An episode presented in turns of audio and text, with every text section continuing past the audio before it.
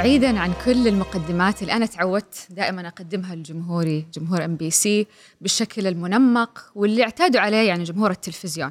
راح نحط هذا كله على جنب وراح نتكلم اليوم من خلال بودكاست غالبا أستاذ عبد الإله إن البودكاست تكون قريبة للقلب وأنت شخصية دائما عودت جمهورها إنها تكون قريبة من قلوبنا كلنا بصراحة. فاليوم إحنا نرحب فيك في أول حلقة من بودكاست العاصوف اولا راح نرحب فيك كمحسن هذه الشخصية اللي فعليا عصفت بنا كجمهور. مرة مستفز مرة مضحك وفكاهي متناقض جدا متناقض محسن. فاهلا وسهلا فيك أستاذ عبد الله السناني معانا في أول حلقة. اولا أنا شاكر ومقدم على هال يعني هاللفتة الجميلة في الإلقاء وفي هالترحيب ويعطيك العافية على على المقدمة الحلوة. وإن شاء الله نصير بعد كمان قدام الجمهور ضيف خفيف نحاول نشرح دور محسن من جميع أبعاده سواء كانت أبعاد اجتماعية أو اقتصادية أو إلى آخره. إحنا نعرف إنه العاصوف خلال ثلاث سنوات يعني رافق الجمهور واستعرض نقدر نقول آه، أحداث مهمة جدا في التاريخ السعودي.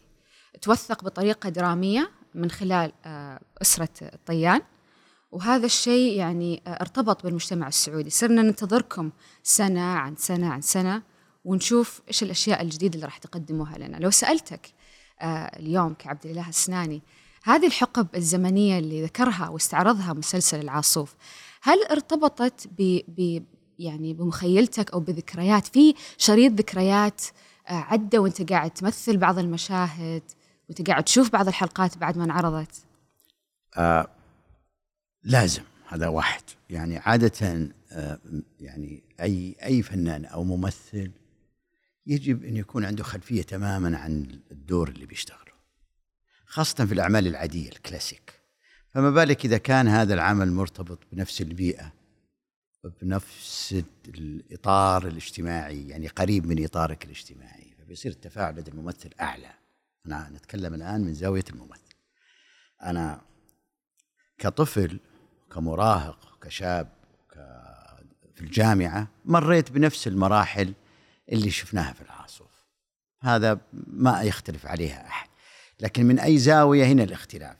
زاوية تتركز على قضية معينة أو على بوينت معين. لكن أنا تركيزي كمان على مثلا على المسرح. ما أطرح في العاصف مثلا المسرح ولا الفنون ولا إلى آخره. ف لا بالفعل أنا مرت عليها تلك التيارات مرت مراحل النهضة في المملكة من بداية الطفرة الأولى. بس إني كنت أقيسها من طفل. يعني مقياسي أنا مش مقياس الواعي الشاب مقياس طفل. فزاويته مختلفة عن الكاتب اللي كتب النص في العاصوف لكن بالمجمل هو قريب جدا العاصوف. أعتقد نجاح العاصوف من ناحية النص أنه قريب للناس. لأن أغلب الأحداث شاهدوها وعاصروها وتفاعلوا معها ببيان يعني باختلاف المسارات اللي بين لذلك أنا أعتقد أن النص كان مهم وكان قريب سواء كان للممثل أو للمؤدي وسواء كان للمتلقي أو المشاهد. نرجع شوي لموضوع النص. نعرف انه العاصوف تميز بجرأته. يعني بداية من موضوع اللقيط اللي, اللي ذكرتوه. في بداية أول حلقة كانت من الموسم الأول. مرورا بحادثة جهيمان لين ما وصلنا اليوم تجسيد الصحوة الدينية والحداثة اللي سميتوها طبعا بالجزء الثالث. فإلى ما يعني إلى أي مدى كان في هذا الموضوع وهذا الطرح مجازفة لكم أنتم كفريق عمل؟ وأيضا خصوصا أنه أنت أستاذ عبد الله يعني صرحت أن الهجوم على مسلسل العاصوف هو موضوع ممنهج. يا yeah. صحيح. آه خليني أخذ لك فكرة معينة عن أي عمل يصير مهم خاصة في شروط الدراما إنه يكون في إثارة يكون في شد يكون عادة في السينما يأتي الحدث بعدين يجي تعريف الشخصيات من خلال الحدث. الأعمال التلفزيونية تكون عادة تأخذ المسألة عشر إلى ربع ساعة بالكثير بالفيلم. بالمسلسلات لا لازم تاخذ الشخصية أبعادها بالكامل يعني تاخذ الزوايا مش مع الحدث فقط إنما مع زوجته مع آه، شغله مع يعني تاخذ كل أبعاد الشخصية من جميع الأوجه. الإيقاع هنا في المسلسل حيهبط عندما تعرف الشخصيات بهذا الشكل. يعني إيقاع المسلسل عندما نعطي مساحة لمحسن ومساحة لخالد ومساحة للأم، إيقاع العمل لكن يجب أن يكون هناك حدث يشد ومن خلالها نعرف من الحدث الشخصيات. وهذه لعبة درامية مشهورة ومعروفة. فعندما وضعنا اللقيط، اللقيط هو هذا يسمونه هو إثارة العمل هو خط داخل بالنص بس إنه مهم وموجود بس وين يحط بعض الأحيان يقول يحطونه ثاني حلقة ثالث حلقة رابع حلقة عشان يبدأ الحدث لكن هنا عكسنا وهنا كمان دقة في السيناريست وفي الكاتب وهنا بعد لا ننسى دور ناصر القصبي يعني لأنه كمان ماخذ المسألة تبني لهذا النص. فعمل الحدث الأول اللي هو يشد وجود اللقيط ويعرف من اللقيط على أول حلقتين على كل أعضاء الأسرة. ويصبح اللقيط هو قضيتنا الأولى في أربع حلقات مو كل المسلسل فقط لتعريف الشخصيات. وهو حدث مهم يعني هو حدث. لكن هل اللقيط هو حدث المسلسل بالكامل؟ لا. إنما هو جزئية بسيطة استغلت دراميا بشكل جيد ونجحت في الإثارة ونجحت في الشد ونجحت في إثارة المتلقي واستفزازه. وأعتقد حتى أن الشخصيات اللي في بداية الجزء الأول من اللقيط عرف الجمهور كل شخصية وش سماتها. صح. من اللقيط وليس من تعريف الكلاسيكي اللي يصير. هنا ال ال ال النص هو الأساس. ويجي مخرج متمكن ويجي مؤلف متمكن وتكتمل اللعبة بوجود المؤدي الصح. وأنا أعتقد نجحنا في في أول أربع حلقات من حيث تعريف الشخصية فصرنا قريبين من المتلقي. بالتالي صار التفاعل أكثر وأكثر.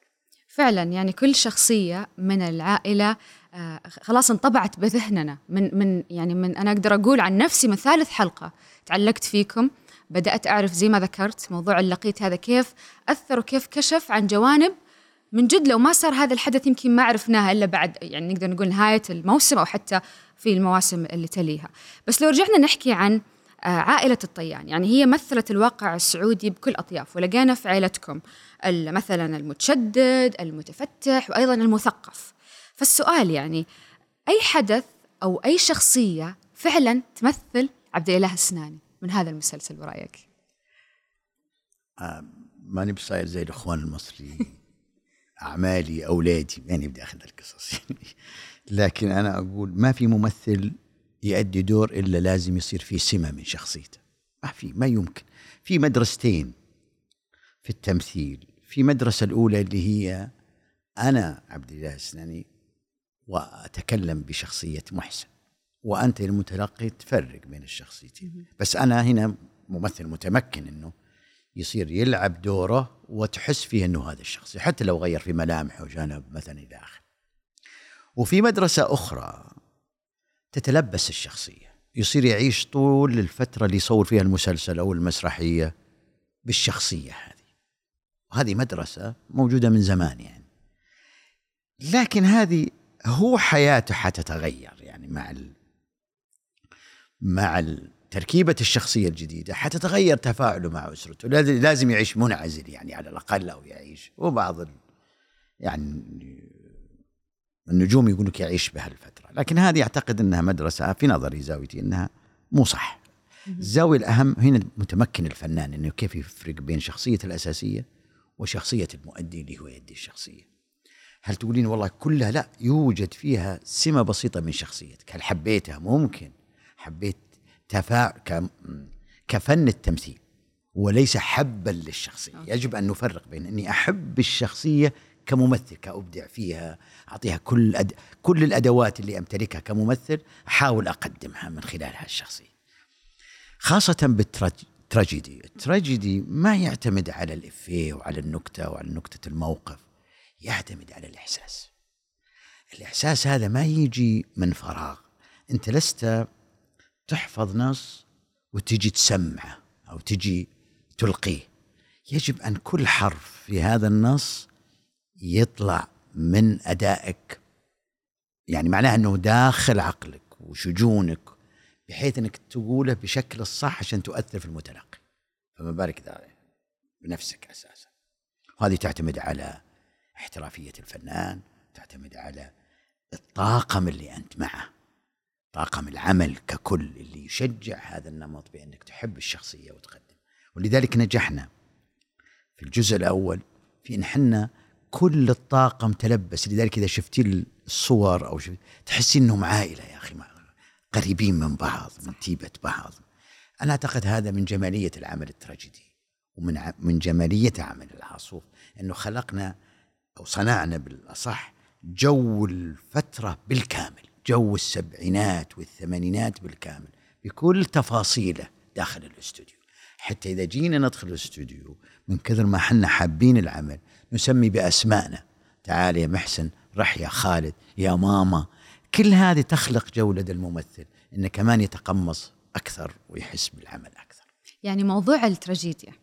طبعا أكيد هذا اللون يعني نقدر نقول عنه إنه صعب. صعب جدا زي صعوبة الكوميدي yes. بس إحنا تعودنا عليكم كجمهور سعودي في السنوات الماضية نشوفكم دائما ك, يعني لو تبغى نذكر أستاذ ناصر القصبي أستاذ حبيب الحبيب أستاذ عبد الله السناني كنتوا دائما تمثلوا الكوميدي مع بعض yeah. فسؤالنا اليوم على قد ما إنه هذا العمل يقدم تراجيديا آه، إحنا كنا نشوف بعض القفشات بعض اللحظات اللي فيها ضحك اللي فيها اللي تضحكنا. وإحنا قاعدين نفطر ننبسط عليها أو يعني خلال خلال رمضان. السؤال هو هل هذه القفشات والمواقف المضحكة هي أمور عفوية ولا هي أمور مخطط لها؟ نفس الكاتب قرر إنه يحطها هذه الأشياء اللحظات الكوميدية. في العاصوف هل آه يعني شفنا بعض الأشياء مع إنه تراجيديا العمل العاصوف ولكن في لحظات فيها نكتة فيها ضحك فيها قفشة. فهل هذا الشيء أنتم عملتوه on set في location لا, لا, لا, لا. ولا الكاتب عملها متعمد عشان يضفي سواء روح. كان الكاتب أو في البروفات بعض الأحيان في البروفات الأولية أنت بتضيف على شخصية. بعض الأحيان الشخصية عندما تكتب تصير على الورق لكن عندما تحيا أو عندما تبان يجب أن تكون طبيعية يعني. لا يمكن أن تكون على نفس بالتفصيل اللي موجود. لا يعني متحركة بتصير لها روح بيصير لها. في اللي تحسين إنه هذه مثلا لا هذه موجودة في النص ومضاف عليها وإحنا بالبروفات الأولية أو الطاولة وبعدين على الاستوديو. حتى يبان هذا التجانس يعني. لا يمكن إن يصيروا إخوان ويصيرون بهذا التف. لا لازم يصير فيه نوع من يعني فترات الحياة. مي كلها زعل ولا هي كلها حزن. تصير فيه فترات يعني مختلفة عن اللون صحيح. الآخر والمسلسل نفس العملية. لا يمكن المسلسل يصير خطه خاصة تراجيدي. يعني لا يمكن يصير بين قوسين باللهجة المحلية. مسلسل كله نفسية. طبعا. لا من من بيطيقها أساسا من بيشوف هذا المسلسل. فبالتالي يجب أن يكون فيه اللي هو التنسيق ما بين إنك وأعيد وأكرر هو الإيقاع العمل. إيقاع العمل عندما يكون فيه اختلاف كمان يشد المتلقي لا يمكن يصير على على خط واحد. هل تعتقد أن العاصوف قدم عمل يعتبر نموذج ل أو أساس لمدرسة سعودية درامية جديدة؟ لأن مثلا قبل شوي ذكرت عن موضوع التراجيدي. آه، في بعض المسلسلات الخليجية اللي مثلا عندها المسار لازم يكون كله حزن لازم يكون كله نكد مثلا. وفي المقابل حبينا هذا التنوع في العاصف هل هل تشعر انه العاصف هو عمل يعني نموذج الآن للأعمال القادمة السعودية؟ أنا قلت زمان العاصوف هو الحد من الاحت... وصلنا إلى الحد إلى أول بصمة أو خطوة في الدراما العربية. هذه أول نقطة. في ناس سابقين نعم موجودين بس لم يكن بهذا الحضور. في تجارب مهمة صارت قبلنا ما نقول لا. بس هذا العمل اختلف هذا العمل الكل يعني الكل شاهده سواء في العالم العربي ليس بمنطقه الخليج بالذات. بالتالي أنا أعتبره ما نبقى البداية. أنا بقول يعني بقول إنه هو ال هو ال الشيء الأفضل للشباب إنه يبدون منه. يعني الشباب لازم ي... وأعتقد إنه بعد بعد هذا العمل طلع أعمال مهمة يعني لا يمكن ننسى رشاش ننسى اختطاف ننسى كل هذه الأعمال أعتقد بدأت عندما شاء عندما أصبح المنتج السعودي أو المنتج أو القناة شافت النموذج اللي بالفعل يجب أن يكون عليه الدراما السعودية وأنا أعتقد هو بداية مهمة وهو نوعي من حيث الأعمال الدرامية وصعب لأنه عندما وخاصة اللي المسلسلات اللي بأجزاء يعني الآن إحنا في موضة أو في في وقت 30 حلقة ممل أصبح. يعني هي العادة 8 10 13 أوفر يعني. لكن 30 يعني صار مسلسل إذاعي وليس وليس تلفزيوني إلا إذا كان كاتب مختلف تماما يعني. فالأجزاء أنا عندي أصعب. وتعاصوف بالذات لأنه أخذ شيء ما سوى أخذ بالسنوات أخذ كل عشر سنوات عمل لها جزء. كل عشر سنوات عمل لها جزء. صح أن الإشكالية علينا إحنا. يمكن في الجزء الرابع يصير عمرنا 100 يعني تخيل إني بتطلعي مثلا عمر 100 في المسلسل. فهي الإشكالية لا هي الإشكالية إنه لو إنه ما حطينا ما حددنا عمر ما حددنا عشر سنوات. لو خلينا مفتوح يعني أعطينا كل فترة وأعطيناها زمنها. بس إني محددنا العشر سنوات معناها إنه البطل الجزء الثالث والرابع حيكونون من الأولاد أو من الأحفاد. هذه الإشكالية. أبغى أرجع لشوي أجواء العمل والكواليس والتصوير في اللوكيشن. يعني في تغريدة شدت انتباهنا. قلت فيها أول شيء طبعا نشرت لك صورة مع أستاذ ناصر وأستاذ حبيب وقلت العاصوف الشوق جمعنا. فهل يعني سؤالنا هل وطد العاصوف هذه العلاقة بشكل أكبر ولا أنه العاصوف يعني لقى قواسم مشتركة ما كنتوا متوقعين أنها موجودة خاصة أنه يعني حضرتك وأستاذ ناصر لكم مسار شبيه ببعض ولكن أستاذ حبيب الحبيب نعرف أنه كوميدي دائما يظهر في الأعمال الكوميدية أكثر من الأعمال التراجيدية. فاحكيني عن هذا التجانس الجميل اللي, اللي ظهر في العاصف هي صداقة. يعني هو الصداقة من زمان أنا وناصر من أيام الجامعة وأي عمل ندخل فيه يصير فيه لحظات يعني في أشياء مواهب آه، مو مواهب هوايات سوري هوايات تجمع يعني مثلا البحر أنا من عشاق ناصر نفس العملية.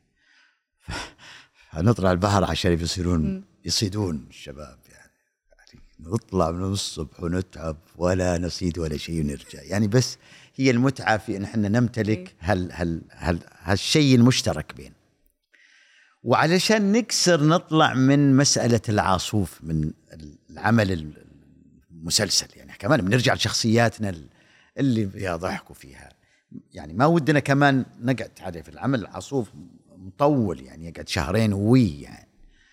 فكمان ودك ترجع لحياتك الطبيعية وأصدقائك والرست هذا هو اللي يجمع بيننا وبين حبيب وبين ناصر. يعني رحلة بار مثلا أو صيد سمك أو ودائما الشوق أنا أتكلم هنا على هذه التغريده كانت فترة استراحة التصوير حتى بملابس التصوير. فأنا أتكلم عن الذاكرة إنه ذاك اليوم بالذات كان حار. والجو مرة مليء. تعرفين أنت إيه طبعًا التصوير طبعًا. كيف؟ وأنا بمعاناه بالنسبة لي. مثلا الصيف وملبسين شتوي يعني آه. كمان ويعني شيء ورطوبة يعني شيء ثاني مختلف. فأنا قلت الشوق يجمعنا يعني أحاول أذكرهم بذاك اليوم اللي كنا فيه تعبانين يعني. والحر كمان أيوة جمعكم طيب يعني برضه نبغى نتكلم في الكواليس أكثر. يعني أنا ما أدري أنا أعتبر نفسي جدا مبتدئة في هذا المجال وجربته في تجربتين كان آخرها استوديو 22 كانت تبهرني بعض الأحيان آه، بعض المشاهد اللي كانت تأثر فيني يعني تخليني أنسى جملتي اللي راح أقولها الحين لأنه قدامي أستاذ ممثل أبدع في في الدور اللي قدامي. أقوم أذهل أنا. ما أكون متخيل إنه ممكن يمثل الغضب أو أو الخوف بهالطريقة. فأنا أبغى أسألك اليوم وش أكثر يعني لما تنظر طبعا للثلاث مواسم الماضية وش أكثر مشهد نفسه عبد الله السناني لما مثلوا انبهر من نفسه؟ انبهرت. قلت أنا ما توقعت يوم من الأيام راح أتقن هذا المشهد بهالشكل. شوف هي المسألة ما يمكن أنا أقول أنا أبحر. أنا في لكن عندما يجيك مثلا تسوي مشهد وهذا أنا شفته أمام أبو ركان والمثنى. عندي مشهد أبلغ فيه أمي عن إني أنا لا أنجب. تعرفين التصوير من أول لقطة أو من أول shot أو من أول أدخل مع الباب وأجلس وأقول الكلام كله. في لقطة ثانية بتجي close medium التفصيل التفصيل اللقطة يعني. فهذا الحين هذا ال long هذا اللي يسمونه فرشة المسلسل إنك أنت بتقول الم... وبعدين بنشوف كيف تأثيره. يعني إذا شاف إنه المخرج إنه لا نبي نقطع عشان نزيد إحساسك إلى الجمهور. في فرق بين ال long وبين ال... الصورة الأقرب. أي yes فسويت المشهد وبعدين عمل stop. بعد ما خلص. أنا بينقل كاميرات بيعطي الميديا. آه ليلى سلمان بكت. يا الله. هنا أنا تأثرت. لأني أنا اكتشفت إني أنا مو ممثل رائع. لا لا اكتشفت إني أنا أستطيع إني أنا أثر في الآخر. مش عشاني أنا شفتها أمامي بس أنا اكتشفت إني أنا اذا حديثي بعض الأحيان يصير مؤثر فما بالك؟ مشهد ندري إنه تمثيل وندري إنه إنه يعني آه، في عمل تلفزيوني بس تصبح انها وقفنا التصوير. والمخرج حتى قال قال كلام جميل قال إنه آه، على ليلى قال يعني أنت يعني ما هي بأول مرة يعني أنت بس هي بالفعل كان مشهد أنا في نظري كان مشهد مؤثر يعني. إن هذا يدل على قد إيش أنتم عشتم الأدوار Yeah. كأنها من جد جزء منكم. طيب الآن أبغى أسألك نفس السؤال بس عن زميل أو زميلة لك في العمل. شفت أدائهم في مشهد وما أنت قادر تنساه للحين. اذكر لي مشهد أداء أحد الزملاء أو الزميلات. في العاصوف. في العاصوف أكيد. يعني سواء الموسم الأول الثاني أو حتى الموسم الثالث. والله في مشاهد كثيرة بس شوف أنا بأبحث عن مشهد يعني صار عالق. في ال- الجمهور. يعني في مشاهد يمكن مرت مرور الكرام لكن أنا بال- بالنسبة لي بحاول أشوف لي مشهد إيه؟ يا مشهد أنا وناصر. أنا كنت ناصري في المسلسل. يعني أحب جمال عبد الناصر. فدخل عليه في المشهد لا لا لا مو هذا. مشهد عندما اكتشفوا إن ال ال ال الابن اللقيط ابني. اي فهو طالع من تحت ومقهور تعرف. شيء زعلان. شفت ما قلت قبل شوي نشتغل كوميدي. ما نشتغل ذا. بالتالي هذا مشهد يا يصير صح, صح. مضبوط ولا ما؟ فكان يعني أداء. أنا أشوف ناصر يعني ما أتكلم. أنا أشوف واحد جاي مرة تعبان اتهم من مدة فترة طويلة إنه هو صاحب ذا واللي كان يتهمه هو نفسه أخوه. انقلبت الآية صار العكس. كان أبو راكان في ذاك المشهد بصراحة رائع للأمانة. كمان الأم فيها مشهد آه كمان ممتاز اللي هو يوم كنت أنا آه بتزوج جهير. وجهير ما يبونها عشان ناصر عشان خالد. okay. فجابوا لي عذر إنه أنا معاها في ال- في الرضاعة. فكان مشهد صح إنه كوميدي مو بكوميدي لدرجة مو تراجيدي يعني بس يعني الأستاذة ليلى كانت بالفعل الأم الأم الحقيقية اللي قدمت. يعني هي هي اللي عاملة التوازن في المسلسل. يعني هي هي اللي ماسكة دفة المسلسل. يعني للأمانة في مسألة العائلة. بعد ما توسعنا كل واحد راح البيت وكل واحد اختلف التوازن. أوكي. ففقدها صعب جدا. يعني أجمل ما في هذا المسلسل إحنا ما فقدنا أحد. يعني ما نبي أحد يموت لا سمح الله ما نبي أحد. نبي هو نفس العائلة تكمل يعني. العادة في الأجزاء إنه يصير اثنين ثلاثة من أبطال العمل. هذا العمل الحمد لله مشى بسلام. الحمد لله. طيب أبغى أرجع لمحسن. يعني محسن زي ما قبل شوي ذكرت موضوع إنه كيف أنت في البداية يعني أول ما شفته اللقيط وجاء البيت بكل برود قاعد يتكلم على القانون وأنا راح أسوي وأنا راح أتكلم ومسوي لنا فيها القانوني. وأنت يعني زي ما نقول ياما تحت السواهي دواهي. إيه. فهذا هذا الجمع هذا التناقض مرة تبين فيها إنك أنت لطيف وفكاهي ومرة شرير ويعني وراك عرفت؟ ما أنت بسهل أبد. هل هذا الشطارة الجمع ما بين الاثنين يعكس جانب من من شخصية عبد الاله السناني ولا لا؟ لا. لا. ك- درسته. عادة ال- ال- شوف في في روح. الروح غير إنه من شخصيتك. يعني روحي. يعني هذه أنا شخصية أديها فبالتالي تطلع مني. لكن هل هي شخصيتك؟ لا. هذا نرجسي عالي نرجسية عالية جدا عنده. ومشكلته إن ال... وهذه موجودة في أي واحد يجي بالنص. يعني الأخ الكبير النص بعدين يجي الصغير هذا المدلع. دائما هو اللي عليه العين هو اللي عليه ال... فأنا أغار هي الإشكالية أنا أغار من الأخ اللي أصغر مني. ما أخذ الحظوة ما أخذ المكانة عند الوالدة. الوالدة كلش تستشيره كل وهو كمان عنده نقاط يعني ما هي كلها ما شاء الله. لا بس أنا أنظر له ليش هو دائما يفضل. ومحروم من إعطاء إني أنا كمان شخصية مهمة إن في واحد كبير كمان فوقي كمان يمارس علي هالقصص يعني إنه أنا أخ الأكبر كلش يطيعني فعنده تناقضات يبي يثبت على الثاني على على خالد ويبي يثبت إنه فصار عنده شخصية مركبة. بعدين اكتشف إن خالد بدون دراسة نجح. وهو بدراسة وتعليم. Nothing. كمان هذه مي مي بحظ. هذه معناها إن في شيء. كل هذه التناقضات خلقت فيه الغيرة. خلقت فيه نوع من ال... يعني ما نقول نوع من الحسد خلقت منه نوع من إنه يجب أن يصل بسرعة. خلقت منه أنه يجب أن يكون هو الأفضل. كل هذه التناقضات في شخصية محسن. وأعتقد جمالية شخصية محسن أن فيه هذه التناقضات. لكن كيف تكون النهاية؟ الله أعلم. يعني موضوع التناقضات هذا وضح وانعكس برضو على أشياء تكلمتم فيها عن أمور موجودة فعلا في مجتمعنا السعودي. يعني نذكر على سبيل المثال آه نتكلم عن الدية الخلع كل هالأمور لها أبعاد كثيرة. محسن تدخل فيها أحيانا باعتدال وأحيانا يعني بوضوح إنه هو ماخذ السايد هذا أو الجانب هذا.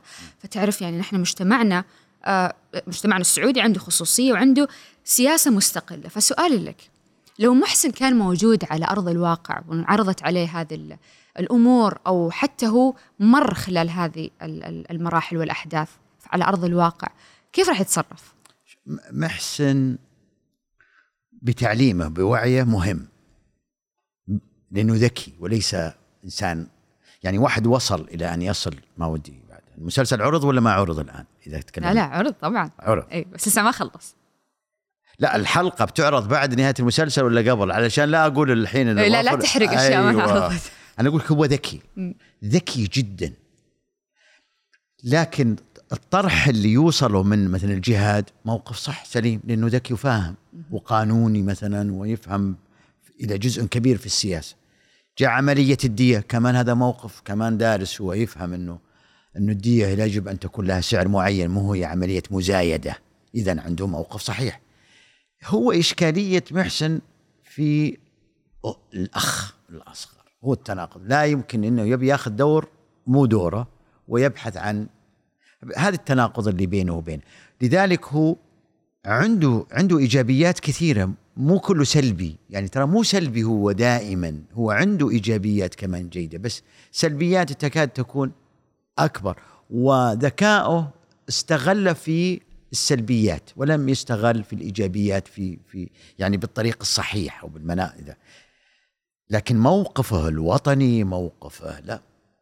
ممتاز لأنه واعي وفاهم. لكن الذكاء اللي عند محسن استغل في زاوية مختلفة زي ما قلت لك من البداية للبحث عن دور يصير أفضل من دور أخوه الأصغر منه. البعض عندنا في في المجالس لما يتفرجون على أي عمل خاصة سعودي آه، ويكون في بعض الشخصيات اللي رافقتهم على مدى سنوات نلاقي إنهم يربطوا بعض الأشخاص أو الأحداث في المجتمع بالشخصيات اللي قاعد تمثل أمامهم. فهل تعتقد إنه محسن يرمز لأحد في في في مجتمعنا السعودي؟ ذكرتيني في تويتر في واحد كاتب تغريدة حلوة. يقول ما في عائلة سعودية ما فيها محسن. لازم محسن هذا موجود. أوكي محسن موجود بس مو محسن العاصوف. محسن بزاوية من إنه دائما يعارض دائما موقفه مو إيجابي دائما بس هو محسن في ملامح محسن. يا صحيح. أنا معك محسن متواجد في كل أسرة مو سعوديه ولا كويتيه ولا امارات في كل دولنا. محسن موجود. هذاك الذي يبحث عن التميز. ترى مو سيء محسن أقول لكم. بس كان مشكلته إنه كانت الغيرة هي اللي بينه وبين وأعتقد العوامل الخارجية مثل الأم الخال إلى كانوا يعطون الخالد أكثر فرصة من محسن وبالتالي هذا اللي صار. وهذه جمالية الحياة في عملية إنك تطرحها في الدراما إنك تبين الشخصيات ب لكن هل هو سيء؟ لا مو سيء محسن. محسن عنده ش... عنده شيء جيد لكن ذكائه استغل في مناطق ليست صحيحة. طبعا للنقد أنواع. في نقد بناء وفي نقد هدام وأنا متأكدة بما انه العاصوف يعني انعرض على مدى ثلاث سنوات. وحتى كيف نشوف تويتر مثلا على سبيل المثال. أول ما تبدأ الحلقة بخمس دقائق نلاقي العاصوف صار ترند على تويتر. بس بعيدا عن ال social media خلينا نتكلم شوي عن النقد الفني. في مثال الناقد الفني يحيى مفرح زريقان. قال إنه العاصوف فكرة جيدة لنواة مشروع درامي سعودي حقيقي. لكنه في نفس الوقت عاب إنه في بعض المبالغات في بعض القفز على الحقائق في أحداثه. فكيف ترد على هذا الانتقاد؟ ابدا هذا رأيي. أنا لا يمكن في الفن أنك يعني تحاول تعطي انطباع. هذا رأيي. ويجب أنك تتقبله حتى وإن كان فيه شوية أوفر. بس عادي. جمالية الفن أن الناقد متواجد معك سواء كان تذوقه الفني عالي ولا تذوقه الفني. هذه هذه شيء طبيعي. لكن الإشكالية متى؟ عندما يصبح الرد يعني عندما يكون الناقد يطرح طرح سلبي لإساءة العمل أو يطرح لشك لشكل شخصي. هذا أنا ما أعتبره ن- نقد يعني. ففي المجمل أنا أعرف الأستاذ يحيى مهم يعتبر وإلى آخره لكن هذا رأيه. ما إحنا ما نصادر رأي أحد إحنا نقول okay. بس هي مي محاضرة وليست آه، interview علشان أجي أعطيك ردي على النقطة هذه.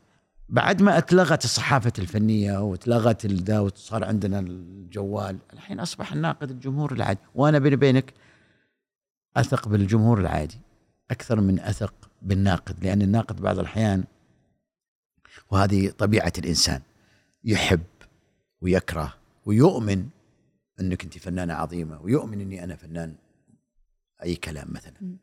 كان هذا عنده أهواء. بالتالي أنا أرى أن الناقد العادي الطبيعي اللي يجيني من سلوشة أكثر صدقا من الناقد. لكن نحن بحاجة هذه متى؟ نحن بحاجة هذا عندما نمسك العمل بالكامل ونحاول أن نقدمه للهيئات للكتاب لذاكرة للدراما. يجينا نوعية من هذا. لكن إنه بس فقط إني أطرح رأي إنه هذا العمل فاشل أو إنه لم يأتي بالحقائق هذا مو مو مو documentary مو وثائقي العمل. هذا عائلة تلقت الصدمات من الناحية الاجتماعية والسياسية والفكرية وقبولها ورده فعلها. فقط لا غير ليش إحنا نضخم المسألة ونقول والله إن لم تأتي الحقائق؟ مو مو documentary هذه هذا حتوتة زي ما يقولون الاخوان المصريين. طب يمكن ال- ال- النقد يعني زي ما ذكرت النقد الفني هو تخصص في الجامعات. في كثير ناس آه، أكاديميين وأدباء يحكوا مختصين إنهم ينتقدوا آه، أفلام ومسلسلات وأعمال درامية. نتكلم خاصة في العالم الغربي صراحة أكثر من العالم ال- العربي. ولكن في نفس الوقت هذا الضغط آه، يولد إبداع في المجال الفني. يعني نحن بنشوف لما يكون في ناس قاعدين ينتقدوا على أسس آه، فنية صحيحة. نلاقي في المقابل في حركة فنية قاعدة تصير في ناس قاعدين يركزوا على التفاصيل وقاعدين يحاولوا أنهم يقدموا أعمال آه، تليق بذائقة ال- المشاهد. فالسؤال هل تعتقد أنه سبب مثلا ال- النقاد عندنا اللي من جد ينت- ينتقدوا بناء على أسس علمية أكاديمية هو غياب الأعمال ال- اللي, ت- طيب، اللي تستحق أنا- هذا أنا- النقد أنا متفق معاك في اللي طرحتي أوكي؟ لكن أنا اللي بسألك إيش رأيك؟ سؤال مهم. تفضل. على نفس الزاوية اللي طرحتي أنت ظهرتي الآن لمدة سنتين وش كان رأي النقاد؟ هل كله كله إيجابي؟ هل كل النقاد مو أقول لك ال- ال- ال- المتلقي العادي. النقاد كيف كان ردة فعلهم على ظهورك لأول مرة كممثلة بدل ما تكونين مذيعة؟ طبعا أعتقد في يعني نقدر نقول موازنة في balance في ناس حبوا التجربة وفي ناس انتقدوها. بس أنا قاعد أتكلم على العمل ككل. يعني أنا ك كوني كمثلا جزء من من عمل نجح. نتكلم بالأرقام على على قناة MBC السنة الثانية على التوالي. آه لقينا فيه الاثنين نفس الشيء لقينا فيه النقد اللي هو آه البناء والنقد الهدام موجود أعتقد في كل عمل. وعلى فكرة كمان ال- النقد ال- الهدام أحيانا ممكن يكون إشارة على إنه هذا العمل لفت انتباه ناس كثير وممكن يكون كمان إشارة على نجاحه ولا تتفق معي ولا لا؟ شوف أنا سألتك سؤال عشان أبني لك جزئية بسيطة. عندما يكون المناخ صحي للفن وجود هيئات وأكاديميات وفنون وجامعات تعتني بالعمل الفني. بتطلعنا جيل متذوق عالي للفنون.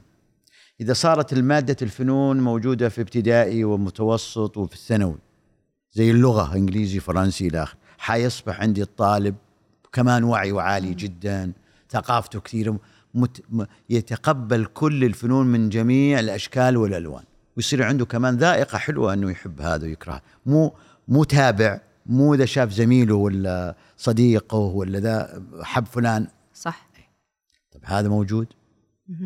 هل هذا اللي أنا ذكرته موجود؟ اذا إحنا في حالة لسه ما وصلنا إلى أن يصبح التذوق الفني الفني ما جبت الناقد إلى الآن ما وصلت للناقد. الناقد يجب أن يكون متجاوز هذا كله. صحيح. رايح فوق يعني. أنا أشك إنه في ناقد متجاوز هذول مع الأسف يعني. أنا أقول إنه الحالة هذه متى تو- توجد في بعض الدول توجد في بعض المناطق توجد معك لكن إحنا الآن في رؤية 2030 عندي جامعات تخرج وعندي معاهد تخرج وعندي كمان تخصص النقد والنقد موجود في ال في ال في, ال في ال ده. كل هذا حيساعد على أن يكون العمل الفني كمان صفة زين. أنا من الناس اللي من زاويتي يمكن تختلفون معي. لا أنظر للرقم. مثلا عندهم زاوية مثلا المنتجين إنه أراء المتابعين والمدري إيه هذه صفة أنا أشيلها من من قاموسي. ما دام الوعي موجود الوعي الفني المتذوق العالي حيزيد لأنه هذا كله حيتلاشى مستقبلا. كله هذا حيروح. لأن أي تقنية جديدة تظهر لي على الساحة هي تنشاف لمدة يوم يومين عشرة بعدين م- ما تبقى في الذاكرة. نفس العملية بالنسبة للأفلام نفس العملية بالنسبة للعمل التلفزيوني. العمل التلفزيوني الكويس المهم حيكون ذاكرة حية وقريبة.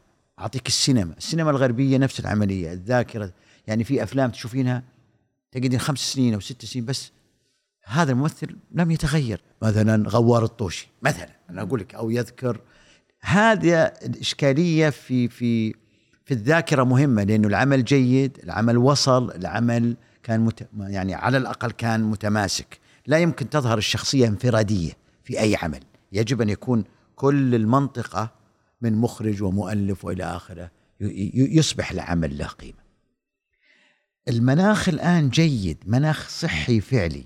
الآن سيبدأ أنا في نظري في المملكة وفي المنطقة بالذات منطقة الخليج حيكون العمل الفني أكثر رقي سواء بوجود مؤدين رائعين ناس جايين جدد الشباب كمان اللي طالعين كمان مهمين جدا ورائعين بصقلهم بالعلم مع الموهبة أول بس موهبة. الآن لا والله في تخصصات وشباب صغير ومتعطش للعمل الفني لكن على أسلوب علمي. هذا حيثري العمل الفني وحنشوف أعمال مبهرة وجيدة. لكن الناقد المتحجر اللي عقليته في السبعينات وفي الثمانينات لا يمكن يتطور لأنه عنده خلفية صحيح. الخلفية. الكلاسيكية اللي يجب أن يكون مدري إيش. هذا إحنا ما نصادر رأي. نقول هذا لك رأي وعلى عيننا ورأسنا. والله يخليك. بس إن الآن تغير الزمن الزمن في العمل الفني في تجديد وفي إبداع وفي لكل زمن له رجاله زي ما يقولوا له. لما نرجع بالزمن لورا شوي أول ما بدأ العاصوف بعد أول موسم. آه، كان في ما أقول هجوم بس كان في يعني أثرت الجدل أثرت الجدل لأنه في بعض ال ال الأحداث اللي ذكرتموها ما ما انعرضت في سياق درامي قبل كذا للسعوديين ابدا. هذا الشيء صاحبه رد فعل ثاني برضو الموسم الثاني لما ذكرت حادثة جهيمان والبعض قال ليش تذكرونا بهالأشياء وليش وليش. بعد الموسم الثالث النقد اختلف. ما أدري تتفق معي ولا لا. أنا عن نفسي أشوف أنه أصبح النقد أو مش النقد بس ردة الفعل نقدر نقول خلينا نقول ردة الفعل آه تعكس تغير في ذائقة المشاهد السعودي اليوم. يعني اللي الناس اللي كانت تقول ليش تجيبون ليش تجيبون طاري هالأحداث؟ خلاص انتهينا صفحة وانقلبت وما نبي نتذكرها و و و أصبحنا اليوم نشوف ناس خصوصا بعد عرض الموسم الثالث يقولون لا ليش ما تعمقتوا أكثر في في فضح الناس الإخوان مثلا؟ في في التطرق لبعض المشاكل اللي إحنا قاعدين الآن الجيل الصغير قاعد يعاني منها ويا ليت تكشفون أكثر أشياء عشان الجيل الصغير والجديد يعرف الزمن اللي المرحلة اللي عدت فيها السعودية وقت الصحويين والمشاكل اللي انعكست على المجتمع وقتها. فكيف تشوف هذا التطور؟ تطور ذائقة المشاهد والمشاهد السعوديين شوفي التقنية لها دور. هذا مهم. تقنية الجوالات والتطبيقات هذه لها مداها العالي جدا. وأصبح المشاهد يفرق يعني حتى بس أنا ما ودي يصل المتذوق فني يعني إنه يصير فقط وقت الفراغ. ضحكها لا أنا ما أبي ما أبي الفن يصل إلى هالدرجة. هذا يصل للناس اللي يشتغلون في السنابات وفي ذا okay سلامتهم. الفن لا. الفن لازم يكون له طقوس. أركب سيارتي أحدد موعد أدخل السينما أفرغ نفسي ذاك اليوم أنا وأسرتي لمدة ساعة ساعتين عشان أشوف فيلم فيه متعة وفرجة بصرية ونظرة للحياة والتأمل وإلى آخره. كلها تجي في هالساعة اللي بقعدها سواء كان سينما أو مسرح أو حفل موسيقي أو أوبرا أو باليه أو سيرك. كل هذه الفنون تساعدني على الحياة تساعدني تحببني في الحياة تحببني بالآخر في قبول الآخر. لكن يطلع لك ناس أنا أعتبرهم المتطفلين هذول اللي هو ما له علاقة بالفن بس إنه يبي يبحث عن حضور. فيحاول أن يأتي إلى هذه المناطق الحرجة اللي هو يقول لك أن العاصوف ليش يذكرون إنه ما ذكر هذه؟ وليش تذكرون وش ليش يذكرك؟ هذا هذا شيء واقع إيش يعني هذا في أحد يقول ليش تذكرونا يعني؟ هذا هل هذا صح يعني وصلت إلى درجة إن إحنا نقول ليش تذكرونا بال لا نبي نتذكر ونضحك. مو مو مو نزعل نضحك إنه كيف كنا بهالدرجة يعني. ون ون وكيف أفقنا واستوعبنا وعرفنا هذه التيارات. أما بتوسع فيها لا التوسع إذا كان المسلسل كله متخصص في المسألة هذه. لا أنا نتكلم عن عائلة. كيف مرت على مراحل المملكة سواء كان نهضة وطفرة وتيارات إلى آخره وقبولها عقلية تلك العائلة البسيطة. لا هي عائلة مثقفة ولا هي عائلة يعني بسيطة جدا تمتلك ثقافة عادية جدا وردة فعلها من ذا التيارات ومن ذا الأحداث أبا يعني بعض الناس من حبه هذا الشيء طيب بعض الناس من حبه للعمل يبي إن العمل يتكلم عن مو بحادثة الجهيمة عن حادثة تفجير وحادث يعني يبي كل الأحداث ما صارت هذا صار آه، مسلسل مختلف. يعني أكيد كل ما إيه. تقعد مع أحد يقول لك ليه ما قلتوا كذا؟ ليه ما ذكرتوا كذا؟ هذا هذا هذا هذا نجاح. ما دامك إني أنا أشبعت فضوله في النقطة هذه معناه يبي كمان صح شيء صح. ثاني وآخر. وهذا شيء مهم معناه إنك أنت وصلت للمشاهد بشكل مريح ومن حب لك يبحث عن إنك تتحدث عن أشياء أخرى وهذا شيء زي زي يعني كويس بالنسبة لنا في العاصو طيب لو سألتك اليوم أكثر تعليق إيجابي لفت انتباهك عن دورك كمحسن؟ وأكثر تعليق سلبي؟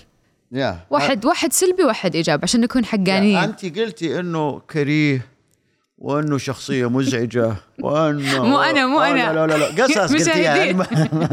لا يكون زعل محسن علينا. إنه انه وقلت لك هي شخصية كلاسيكية عادية فيها هذه التناقضات لكن عنده عنده إيجابيات لكن سلبيات وهو. ذكاء استغل في نقاط معينة. لكن محبوب. في تويتر في ثاني جزء أعتقد ثاني جزء. وضعوا صوري على السيارات. موجودة عندي تلقونها بالتويتر. وعملوا المقولة حقتي أنا محامي خريج القاهرة اللي هي ال- اللزمة اي اللي اي اي طيب واحد حاطني في سيارته ومو في منطقة الرياض مناطق تبوك واعتقد وشمال المملكة جايتني بالتويتر مم. يعني هذا الإنسان إذا جاء وعمل صورة كبيرة لي ولا زي عليه هذا إيش معناه؟ هل معناه إنه يتبنى الشخصية؟ مهم. هل يتبنى فكر الشخصية؟ أنا أقول في نفسي لا ما يتبنى حبه للشخصية حب الشخصية بس حبها إنه كثير يعني يحاول يقدم نفسه بأي شكل. بس هل هو يتبنى فكره؟ لا ما أعتقد. أوكي. هذا شيء كويس. اولا أني وصلت كممثل جيد مهم وأني قدمت نفسي في شخصية فمعجب فحطني.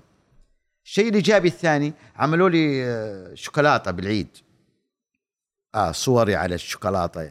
بس أنا أدري من اللي سواها عشان أخذ منه ابن الذين فلوس عشان دعاية. لازم إيه، هذه. بس أنا ما أدري منه عاملين شوكولاتة ولا ومن كمان من زيادة مرسلينها لبيتي كمان. أي، مرسلين ذا وصوري على يسترزقون من صورتك آه، يصير إيه. هالكلام هذا موجودة كمان نشروها في تويتر هذا الايجابي الشيء السلبي اللي يجيني الدعوات يدعون علي الله لا يوفقه فأجمل أجمل حاجة وصلتني عندما خطبت جهير يرسلوا لي مقاطع بنات صغار يصيحون يبكون. انه الله يرحم والدي. لا تتزوج جهير. يعني هذه بالفعل وصلت إلى أنه أنه بالفعل أنا واصل. في بداية لقائنا قلت لي قديش أنت عشت ال- الدور بتفاصيله. وأنا أقول هنا بعد هذا اللقاء وخلاله طبعا حسيت حسيت قديش وأنا قاعدة أسأل أستاذ عبد الله السناني كيف كان يرد علي بحرقة لا تغلطين على محسن كذا حسيت من غير ما تقولها. حلو. فشكرا لك إنك أنت أعطيتنا من وقتك آه ويعني استهليت تكون يعني أول ضيف لنا في آه بودكاست العاصوف. ومرة شكرا حقيقي. أنا مرة استمتعت باللقاء وأتمنى إن أنت كمان استمتعت فيه. أنا كثير أول شيء أشكر كل العاملين اللي معاكي وعلى الطاقم اللي موجود. وأتمنى أني أكون يعني كويس إني قدمت شيء آه، بعيد عن محسن. أنا أوكي أنا مؤمن بالعاصوف وأنت ذكرتي إن محسن هو هو أنت قلت لك لا محسن مختلف.